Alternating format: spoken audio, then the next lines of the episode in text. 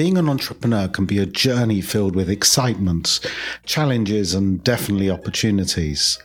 You may be thinking of starting a business or you've already started an exciting venture.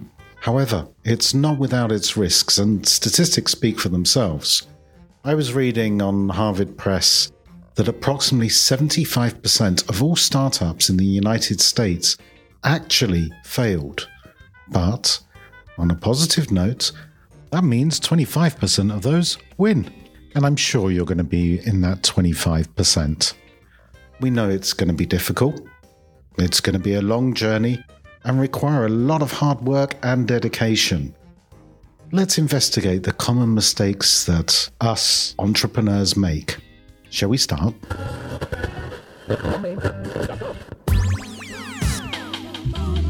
Go. Welcome to the Insiders Podcast, and thanks for tuning in. And here is your host, Mark. I remember when I started one of my very first businesses. I was just a kid, actually 22 years old. I'd been made redundant from the fashion industry and had been given a relatively nice redundancy package. Now, at 22, you can believe or make yourself believe that you know absolutely everything. So I invested my money and savings into opening a small Bijou nightclub called the Lord Byron Experience. I had obviously had plenty of experience in the past as I used to go to nightclubs. Good start.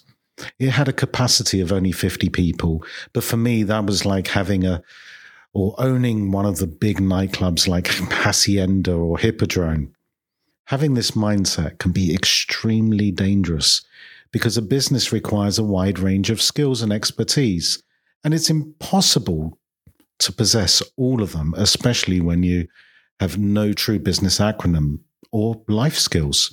I won't go into the whole story of my nightclub, um, but rest assured, it was a business failure.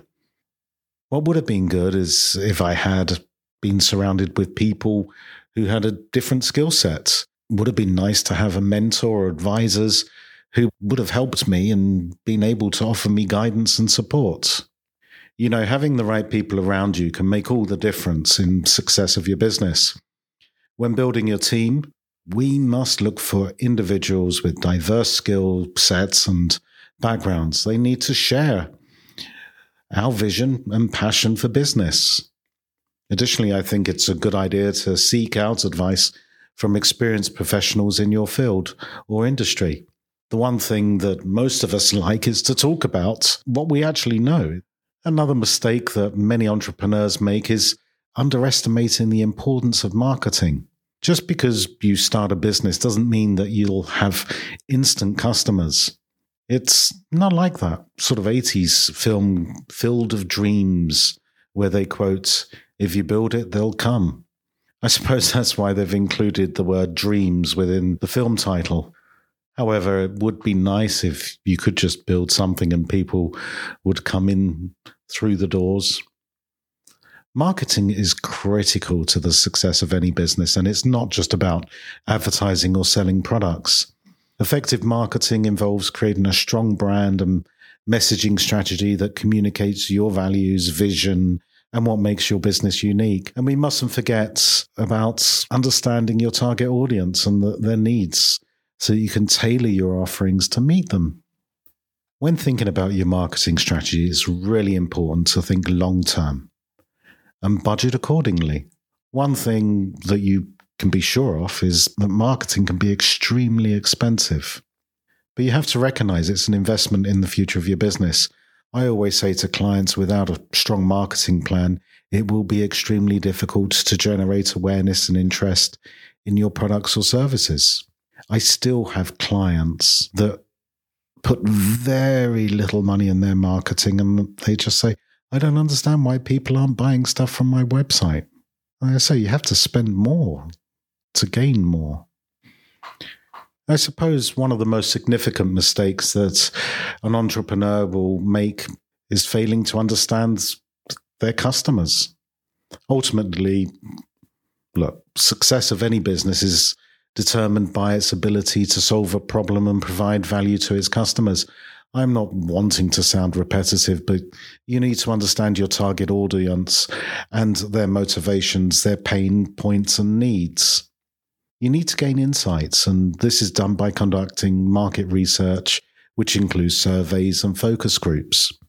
For many of the large corporations I've worked for, such as Canada Life, Fidelity Investments, Mercedes Benz, and so on, before releasing any products or services, I insisted that we held focus groups to gain the understanding of what we propose to do to a living, working group audience.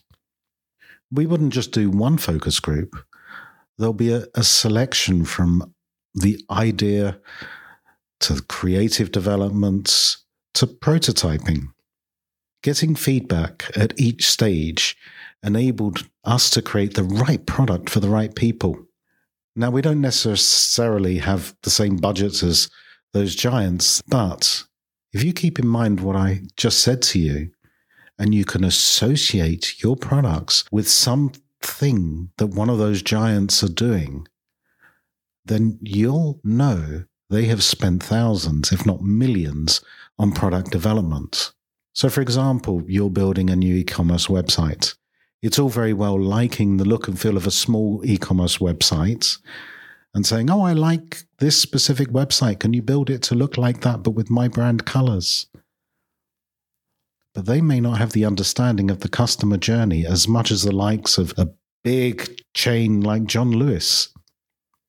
What I'm saying is look into these giants and see where they align their products and whether there is scope for you to align yours in a very similar way.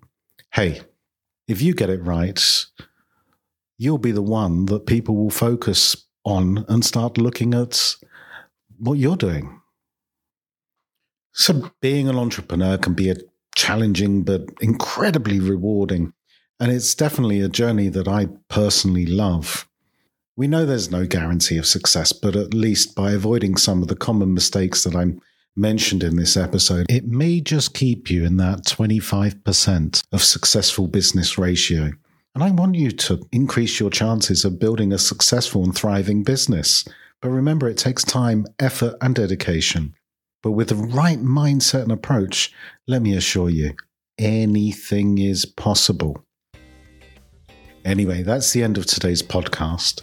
To gain some more business tips and the likes, remember to subscribe, like, and even recommend us to your friends. And by all means, if you have any questions or would like to be a guest on the show, you'll find my details in the description below. Now, you all have a wonderful evening, and I'll speak to you on Monday. Bye bye for now.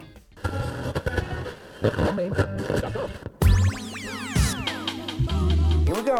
Thanks for listening to the Insiders Podcast, and remember to like and subscribe for further updates.